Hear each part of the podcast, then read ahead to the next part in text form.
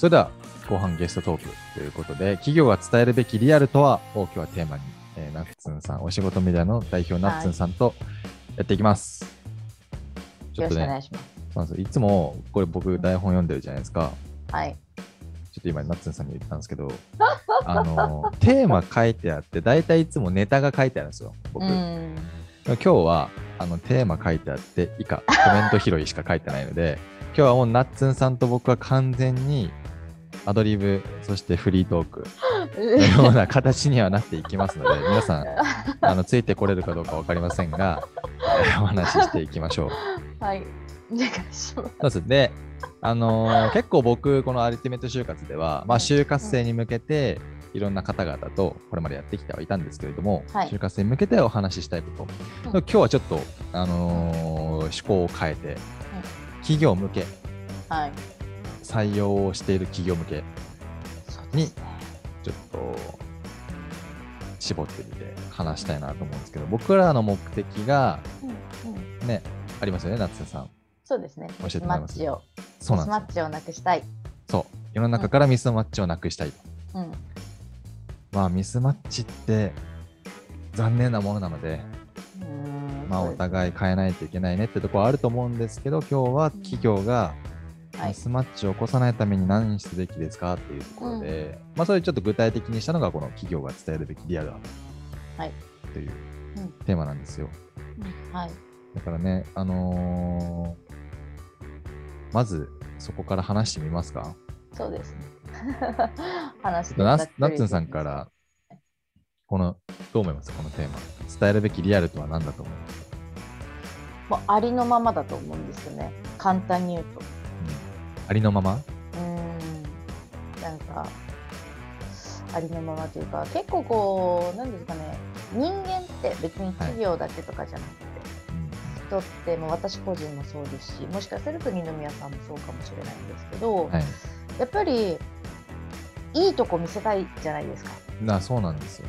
うん、なんか例えばかっこいいとこ見せたかったり可愛いとこ見せたかったり、とでもねいいところを見せたいって中身も含めであの思うと思うんですね。それが多分この採用という、えーところになってもやっぱりそれが個人であろうが企業であろうがやっぱりあるなっていうのを思うのでもちろんいいところを見せるってすごく大事なんですけど恋愛とかによくあのこの転職とか就活とかの話になると、私結構恋愛に例えることがうんうん多いんですけど、はい。恋愛も一緒でこう彼氏彼女さんに自分のいいところばっかりこう見せていてじゃあ実はこうでしたってなった時にすごいデメリットばっかりがガンって印象つくじゃないですか。うんうんそれだったらもう最初から自分はこういうことができないんですとかうん。苦手なんですとかでもこうやって自分頑張ってるんですみたいなこうやってるんですっていうこうありのままをさらけ出すことでや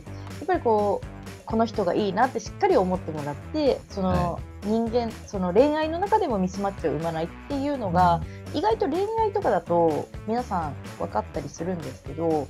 こう対就活とかになってくるとやっぱりいいところをこう見せ合いがちというか、うん見せたくなっちゃうっていうそうですね。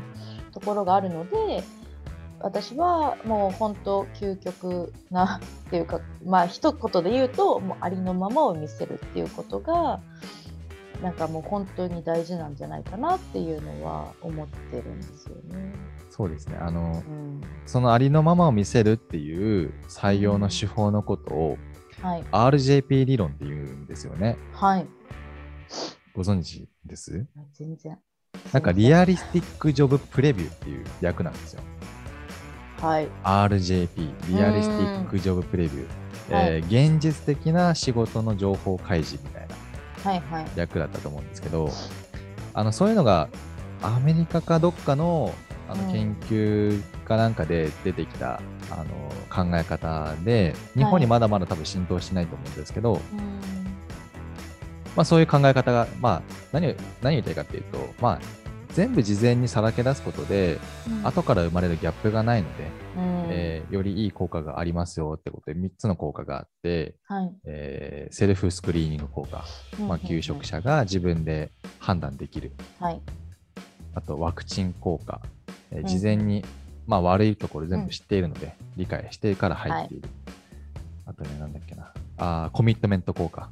うん。えーよりそのダメなところに対してのはい。理解が深い状況で入れるので、うん。えーまあ、分かってる上で入るからこそ、うんえーいいという理論があるんですけど、うんうん。まあちょっとそういうこともありつつとはいええー企業側サイドとして、うんえーちょっと今日僕はあえてじゃあ企業側の採用担当僕も今採用担当やっているのでうんえーすごく分かる気持ちがあってうん。あのいいところを言っているつもりはないなっていうところあー。多分そうだと思います。もうね、そこです。もうう僕ん。最近気づいたのは、僕も営業して理解部営業したりとかするときは、あの、まあさらけ出さないとダメなんですよ。悪いところも全部って。言ってはいるけど、いざ自分が、じゃあ悪いところさらけ出せって言われても、うん悪いとこってなんだろうみたいな。うーん。そうなんですよね。っていうところなんですよ。で、なんか人によって、就活生にとって悪いことは、うん。僕らにとって悪いことだと思ってなかったりするっていうのもあって、例えば残業時間、まあちょっとうちの例じゃなく言うと、残業時間が平均じゃあ50時間ありますみたいな会社もあったりするし、そうえー仕事内容もうん、まあ一点集中、まずはテレアポからやりましょうみたいな。うんでもそれって、一部だけ切り取ってみたら、もしかしたら嫌な仕事かもしれないけど、企業としてはすごく大事な仕事であり、しかも別にあの10年、20年それをやってほしいっていうわけではなく、うん。たまたま1年目の仕事がそういうことであったりとか。そうね。なので、なんか伝え方の問題も難しいよな、みたいなのは感じてるんですよね、最近。そうリアルを伝えろって言われたときに、何を伝えるべきなんだ？どこまで何を伝えていいんだろうみたいなことは多分不安に企業は思ってるんじゃないかなって感じてるんですけど、どうです？それに対して。いや今言っていただいたことは確かにそうだろうなっていうのは思っていてもちろんそこの中にいるからこそ見えないとかうん。それが普通になってる当たり前になっているからこそ、ん。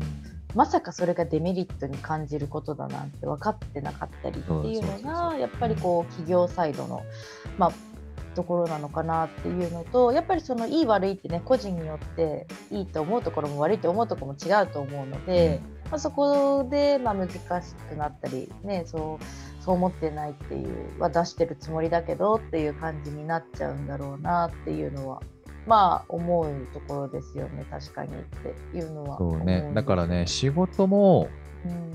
なんて言うんだろう。まあでもあれかな、仕事が好きでうん。やっているっていうことをちゃんと伝われば、うん。あのーまあ中には、仕事は仕事って割り切ってる人も中にいるので、そうですそういう人は合わないなとか、うん自分から去っていってしまうかもな、みたいなのあったりするんで、まあだからね、情報の、僕はだから今日話したかったことでいくと、うん。どこまでがリアルでどこまでが話すべきで、うん。どこからは話さなくていいみたいな、線引きがあったらもっと分かりやすくなるよな、みたいなところですね。そうですね。うん。あとなんか一個思ったのは何をするかっていうのはやっぱりお伝えした方がいいんじゃないかなっていうのをなるほどね。じゃあこの伝えるべきことの中にまずは何をするか。うん、なんだろうこういう会社ですよとか、あのこういう業界なんですとか、うんっていうのってすごく大事だし、まず一つ目大事ですね。大事だとは思うんですよね。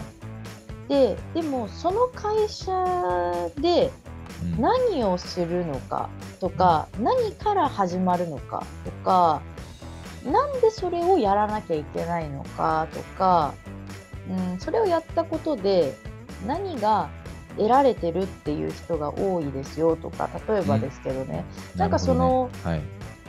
あなたがひょっとしたらやることはこれかもしれませんみたいな、はい。はいちょっとその身近なところっていうのも言える、うんうん言えるかどうかって言われると難しいところだと思うんですよね。例えばね。日本ってまだまだこう総合職っていうんうんうポジションで入社される、特に新卒の方々とかはうんうんうんまず総合職入社とかはい。っていう例えばねこう営業職とか事務職ってもう割り振られてなくって総合職って言って入社しちゃうとそこから配属を決めるので、そこがまあ難しいところではあるとは思うんですけど。そうなんですよね。難しいですよね。難しいと思うんですよ。どこにそう行くかわかんないみたいなところありますそうなんですよ。だからそれこそそのジョブ型じゃないっていうところがゆえになんかこういうことが起きてるんだろうなっていうふうにはなんとなく思うんですけどとはいえ8割7割ここに行きますっていうのは多分決まってると思うんですよ。はい。まあそうですね。会社の中で。なとか、そうですね。なんかこの人がとか子になってくると確かにどの人が行くかわからないかもしれないけど全体の8割方はこういう部署に基本毎年配属されてますとかもしくは今年はここに行きますとかっていうのって多分予算の兼ね合いとかあとはその募集をしてる段階で大まかには決まってると思うんですよね。確かにそうですね。例えば半分はこっち行くけど半分はこっち行きます裏では決まってること多いですね、多分。あると思うんですよ。でそれをあなたがって言えないのは分かってるので別にあなたがは言わなくていいと思うんですまだその時点では。ただそのこうとこうとこういうところがあって、うんいずれかになりますよとかだったら、はいはいはい。それこそあそうかもしれないああかもしれないあこっちだったらこうかもしれないっていうのをこう心構えていけるというかうん。その中でもどれがいいなはあるとは思うんですよ。あるとは思うんですけど希望はありかうん、希望はもちろんあるとは思うんですけどなんかそういうところのリアルそこをぼかして言ってないわけじゃないと思って言ってればいると思うんですけどこうふんわりさせすぎちゃうとなんだかこう違ったなとかそうなんですよね。最終的なこの入った後のやりがいがないとか何のためにやってるかわからないって言って大体転職活動されるので。いや、ありがとうございます。それはね、はい。すごく、まさにそうした方がいいなって今思ってはいるんですよ。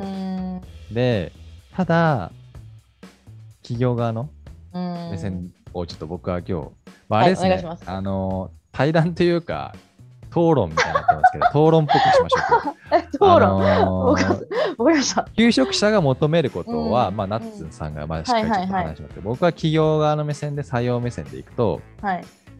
あの結構採用って新卒採用でいくと1年後とか2年後の話の世界なんですよね、会社にとっても、ね。はい未来なんですよかなり、うん。で今僕がちょうどやってるのもそうだけどどうなるか分かんないんですよね、うん1。年後。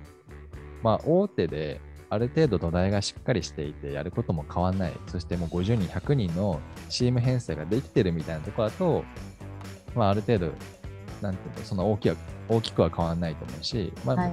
多少の部署移動ぐらいしかないかもしれないですけど、でも、まあ、ベンチャー、スタートアップ、うんそしてうんまず中小だと、えー来年の今頃がどういう仕事がその職種でその現場において足りなくなるかがわからないとか、うん。なのですごく抽象的になっちゃうんじゃないかなっていう。そうですね。とこなんです。それは確かにそうかもしれない。だからそうですね。だとしたら、それを開示したらいいんだじゃないかなと思う。そういう状況ですよっていうことを。そうです。なんか、それまがあそうですね。不安定っていう意味じゃないっていうことを、まあ、大前提にお伝えはした方がいいと思うし、不安定だからそうなってるわけじゃないと思うんですよね。発展してってるからこそそうなっちゃうっていうところだとは思うので、まあ、そこの誤解を与えないようにはお伝えしなきゃいけないとは思うんですけど、なんかベンチャーとかスタートアップってこうだよっていうのも教えるっていうのはまあそうですよね。大まあ、こういう事組織でかなって思い。ます。こういうは考え方が大事だと、うん。まあ必要な時に必要な人が行くべきだみたいなところだし、だから極端な話なんですかねこう営業になるかもしれないし事務になるかもしれないし、それがね、あの多分わからない求職者にとっては大きな課題なんですよね。そうだと思います。営業は嫌だけど、事務ならいいから、うん、そうなんですみたいなねなことが発生したりとか。そうなんですよ。だからこの総合職採用すっごく難しいし、難しいですよね。難しいと思います。うん。企企業からするとすっごい言葉悪いかもしれないんですけど企業からするとすごくこう最終的な帳尻合わせというか、うん、しやすいのが総合職であるのは事実だと思うし、うん、それは多分もう誰もが分かってることだと思うんですよね。うん、ただこの受け手側からすると、はい、一番そこがうーって悩むところだったりとか,、ね、苦しむとこなんじゃないかなっていうのはおそらく総合職を狙いたい学生は、企業が好きなんだと思うんですよ。その企業そのもの、はいはい、その会社全体として好きな、はい、ちょっと憧れの企業、はい、会社。うん。でも、まあ、多分それって大手とか有名企業になってくると思うので、大企業とか。はい、だから中小企業を選ぶときは、今度、どっちかというと仕事内容とか、自己成長とか、そういう目線に、多分一気に切り替わっていくのかなとは思っているし、本来学生ももし自分がまあ、多分バイトするときもそうだし、就活するときも多分近いと思うんですけど、はい、何するかだと思うんですよね。うん、1年目何を自分がさせてもらえるかそうそうそうそうそこしか興味なくて実はあんまり、うん、そう。そうなんですよ。だから困るっていう企業側が伝えたいことと、学生が知りたいこと、そうですね。だからこそそこが違った時にそれこそ私たちがこう課題だなって抱えてるそのミスマッチっていうのが生まれて、ね、ちょっと違ったみたいな、ね、そうなんですよね。別に違ってなかったとしてもそれが違ったに与えちゃ印象づけちゃってるとか、っていう可能性はあるとは思うのでだとしたらそこをやっぱ少しでもなくすためにはまずはこういうことをやる可能性が大きいんだよとかまあ、あとはそこで働いてる人の話を直接やっぱり聞けるようにセッティングするとか。うん、そうですね。うんあとはいえどの仕事でもやるべきことが同じものもあるとは思うのでそうですよ、ね、そこは確実に、はい、うん、お伝えするとか例えば何時出社とかっていうのは、まあ、職種によって違う可能性もありますけど、うん、基本例えば9時ですよとかは多分事務の方でも営業の方でも、ね、例えば経理の方でも人事の方でもどこでも9時ですよ9時ですよだと思う。そういうのとかは、まあ多分ねどの仕事に就こうが同じだったり。でみんなで全員が掃除してるんです朝とかだったら。あそっかそういう情報は欲しいです。あの出勤時間は多分求人票みたいな書いてあってで、ね,、でも9時から6時とか書いてあった時に、うん、社員って何時に来てんだろうみたいな、はい、この会社。そう。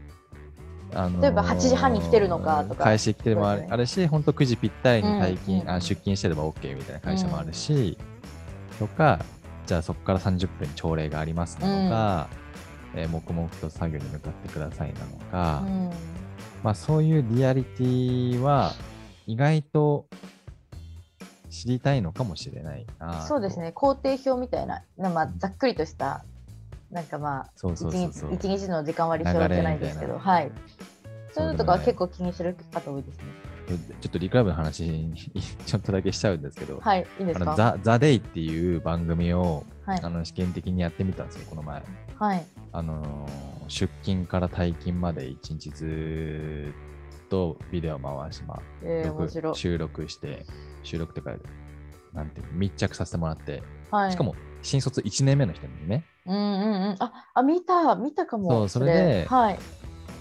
もうすごいさ、おはようございますみたいな朝礼やってたりとかも映ってるし、はい、あの朝礼終わったらすぐ掃除に外出てたりとかもするし、はい、その後接客してたりとか、何々してた全部なんかやってることが、まあ、動画として分かるようにしたんですけど、結構反響あって、はい、やっぱ意外とそういうところから知りたいんだなみたいなのは、うん、うんそういうところから知りたいっていうよりは、多分企業のことを分かり、どういう事業、まあ、仕事をやってるかやってるか、うん、どういう、まあね、接客なのか、販売なのか、うん、IT なのかみたいな、まあ、ジャンルが分かり、うん、で、最後、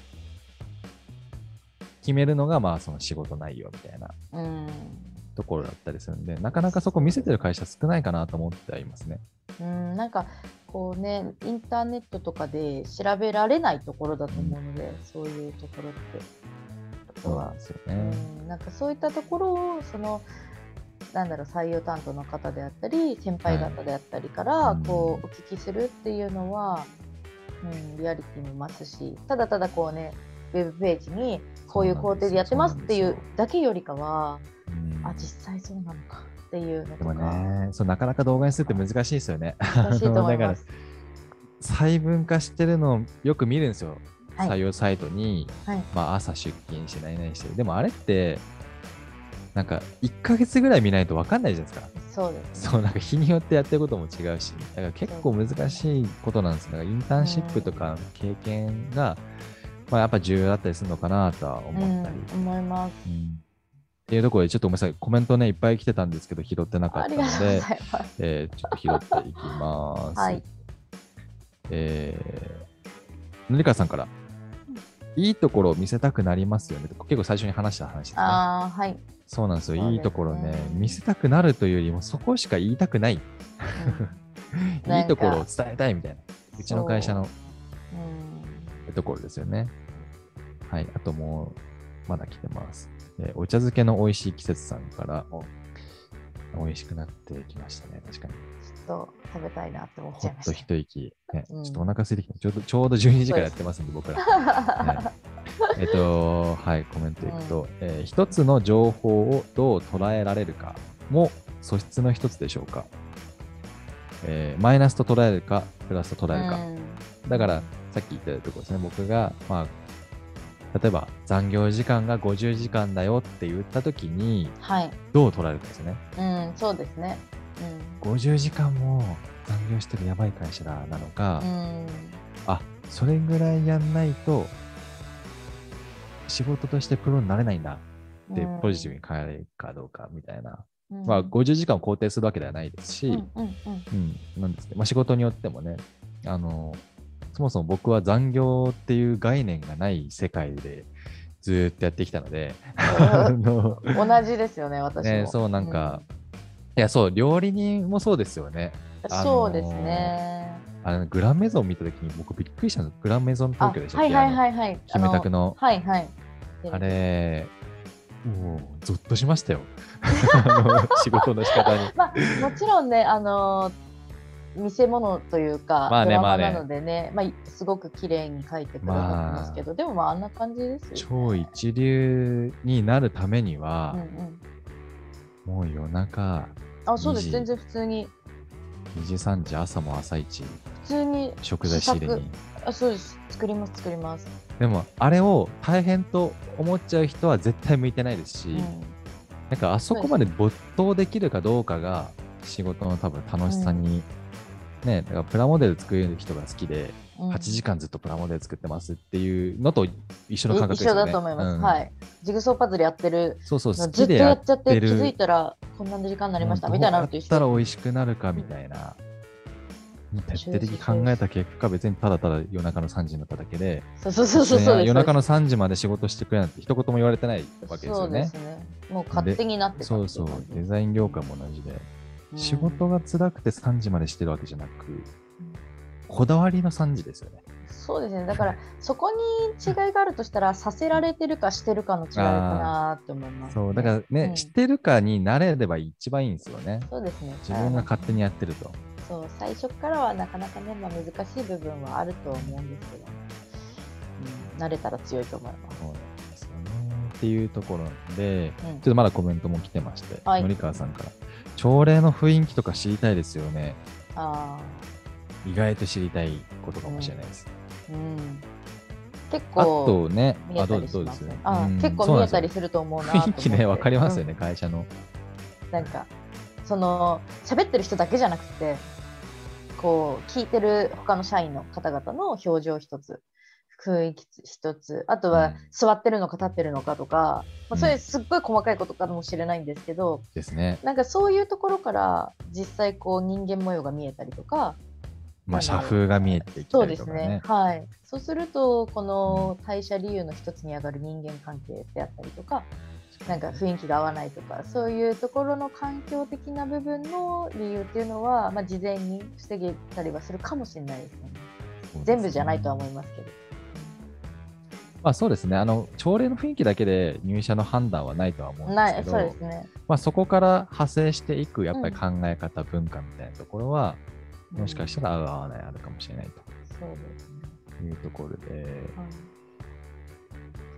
今日あ結構でもあの人事の方も見てくれたりしているので、え。ーと人事向けにやっぱりな な何を伝えるべきかですよ、この企業が就活生に僕ね、でも一個経験が最近あって、はい。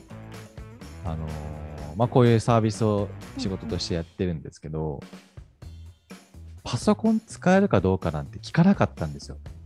うん。応募応募してくれた候補者というか。はい。はい。で、まあ、ちょっとぼかしながら話しますけど、まあ、パソコンが得意かどうかを聞くまでもなく使うよねみたいな。僕の中にあって、はあはあはあでは入った時に、いや、パソコン全然触れないんですけど、みたいな、スマホ世あ代なんで、みたいなああ、そ。ことが起き。て、できないですみたいな話になった経験はありますね。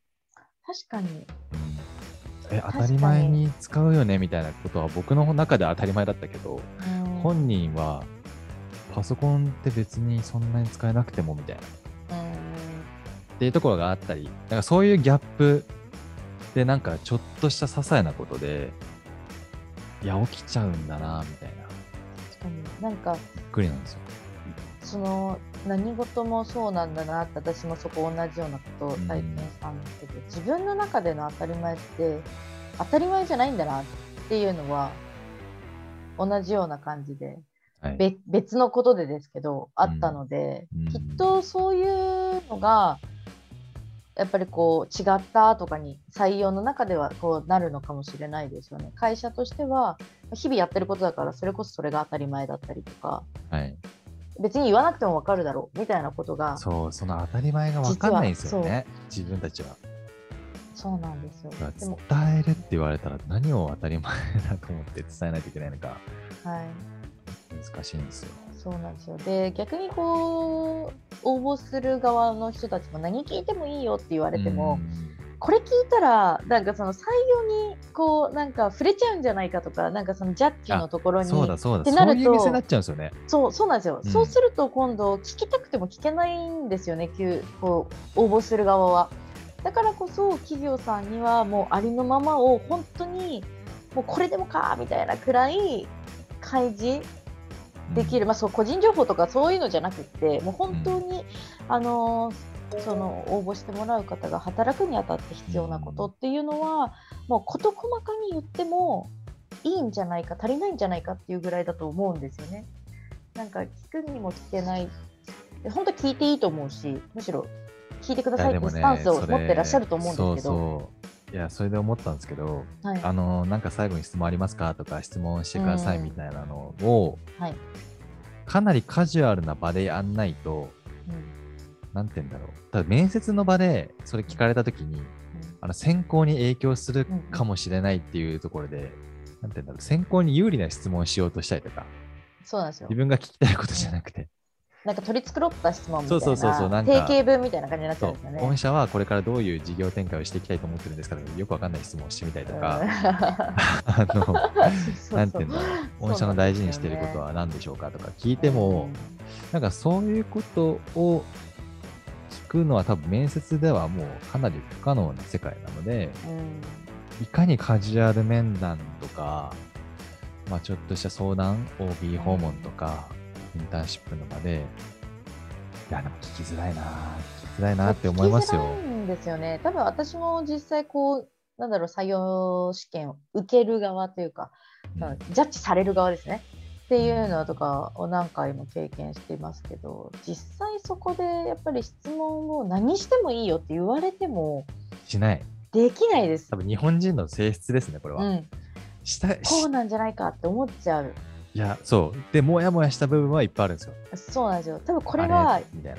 社会人だったら全員わかると思うんですよね。わとはいえ言えないよねみたいなのとか聞けなかったな自分みたいなのとかだからは。企業が率先して開示していかないといけないわけですよっねて。思うんですよね。でそれをじゃあどこまでっていうのはもう本当に細かいところまで言ってもいいと思います。言った方がいいですね、これからは。うん、なんかね結果自分の会社のためというか自分たちのそのあ、そうですね。部分のためになってくるんじゃないかなっていうのを思うので本当にありのままを 本当に全てをさすなんかこう公開するって大事かなっていうのは思います。なんかちょっとしたことの質問なんですよね。なんか、なんだろう。今の会社に入るときも思ったことはい。だと、賞与が出んのかなとか、そういうレベルですね。賞与ってそもそも何だろうから言ってもいいと思います。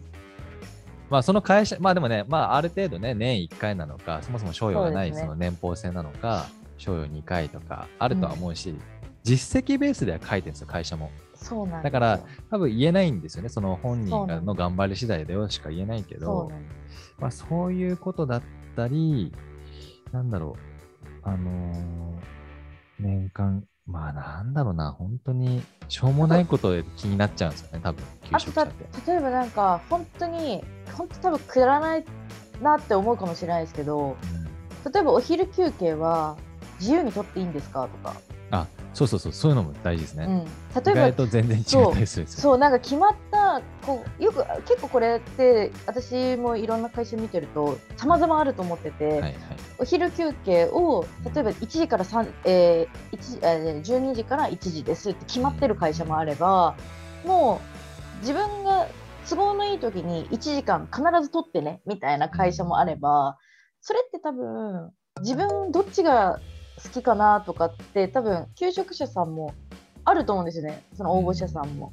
で別にそれだけでさなんかこう受ける受けないとかき決めないとは思うんですけど、うん。でもそれ参考の一つになると思うし多分そういうのってどこ見ても書いてないのでそんなことでもいいと思うんですよね。でもなんか。でもあれかもしれないです。意外と、あの、キャリア、まあ中途うん。転職組は気にするところであり、うん意外と新卒はそこまで気づいてないとか、もう目に見えてないかもっていうところあるんで、確かに。そうそうそう、多分ナッツンさんはいろんな経験をしてきた中での、ここちょっとこうなったら今までと違うなみたいな感覚はあるかもです。確かに。新卒生か。新卒はだから、そもそも賞与とは何かみたいなところから、うん。ちょっと今もコメントいただいてまして、まあ、賞与とは何かから伝えないといけないですよねみたいな、うんでもらえるもらえないの前に、そうですね。そもそもそもそも賞与の成り立ちみたいなそうそうそう、賞の与、から言った方がいいかなって思います、あの、ボーナスってね、あの、まあ、人によってあるない、あるし、はい、会社によってもそうですよね。はいはい、うん。でも必ずもらえるっていうで思っわけでもちゃってるからね、思っちゃうからいけないんですよね。そうなんです。でもそれって必ずじゃないんだよ。そうそうそう必ず出てる会社もある一定のことが満たされてるからそうそうそうそう必ずもらえてるだけのことだよってそういう評価制度があっうんての話ですよね。そうですね。それをという多分そういうそもそものところを学校教育の中ではお伝えができてないので知らないんですよね。ないない。全然。給与とうん、給与の考え方もね、そもそも手取りがいくらになるかもわかんないみたえいな。そうなんです。そこからですよね。まずね、もう本当細かいところから言うと、うんお給料から何が引かれるとかとか、それは何なのかとか、なんかそういうのすらわからないで社会に出るので、うんまあね出てって何回もこう年数を重ねて覚えていったりするこてもいいとなんですけど、けど、うんでもそういうところレベルでも知らないっていうのが当たり前なのでむしろ。まあそうですよね。うん、なので、ってことはそれだけじゃなくて他のその業務の内容例えばあの事務職だっても事務職ってどういうことをする人たちの集まりなのかとかってそうですね。そうですね。経理なのか総務なのか、は人事もはい。全部事務職扱いでうん、やること違いますよね。そうですね。で営業といえどもじゃあ営業ってうちの営業はこういうのが営業なんですうんっていうのとかもう一つ一つお伝えしたって無駄ではないと思うんですよね。まあ無駄にはなんないですね。むしならないろと思います。むしろ全てが情得にしね、うんそうそうそうそう。だからそこなんですよね。その今さっき、なんて言うんだろう、社内ルールみたいな部分は、まあ、はいある程度知っとくと、うんえー安心につながると。はい、でも、仕事内容、業務内容に関していくと、うんえー自分の本当にやりたいことうんうん、と会社がやりたいことがマッチするかどうかの、うんまあ、判断基準になるので、そうです、ね。そこはもっと大事ですよねと。うんって思います。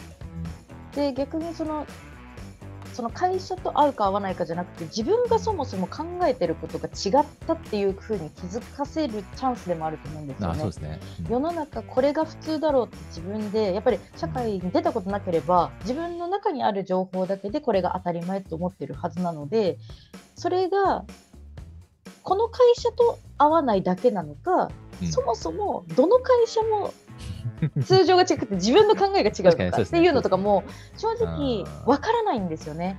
なのでそういうのを多くの企業さんが発信することであ自分が間違ってたんだっていうのを気づけると入った後にこんなはずじゃなかったとかこんなのが嫌だったとかっていうのを自分が違うんだっていう認識を与えれ最近に与えられてるとちょっとまた違うんじゃないかなっていうのを思うのでなんか。そうですね。うん。これちょっと僕の持論なんですけど、はい。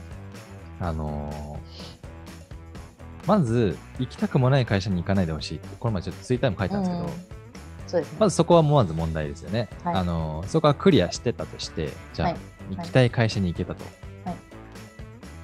あの、そこで起きてること全部受け入れないといけないと思うんですよ、僕は。素直に。うんうんうんうん、だからそこに、いや、世の中こうだとか、あそこの会社はこうだって言っていていたら、多分永遠に解決しないんですよ。うんうんその会社に馴染むしかないんですよね。うんうんそうですね。そう、新卒の場合は。うんで、いろんな会社経験しちゃうと、よりそれがね、いろいうろん経験値として、まあ、受け入れるようになってきたりもするんですけどうんうんうんうん、新卒の場合はもう馴染むしかないと。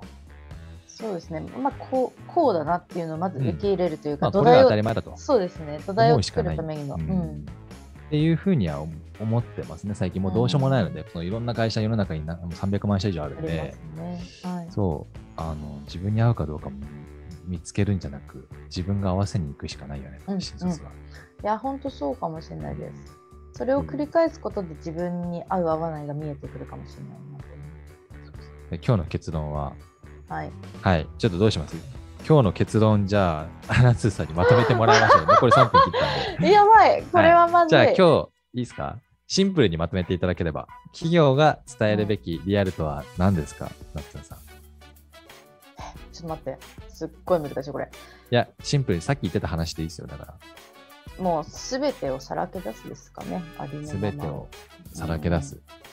小さいことから細かいことも、あ、うんそうそう、それです大きいよね。ことまでその当たり前だと思ってることを当たり前じゃないっていうところでお伝えしていく。全部伝えた方がいいよと。うんと思います。有職者から質問ないですからね、そういうね。できないんです。あるんですけど。できないんですよ。うん。したくてもできない。できない。だからこそ企業側が率先して伝えないといけない。うん。うんっていう、今日は結論でした。大丈夫でしたでしょうか。まとまったんじゃないでしょうか。はい。いや、僕はでもすごく共感します。そのやっぱそれだなと思いますよ。うん、大丈夫か？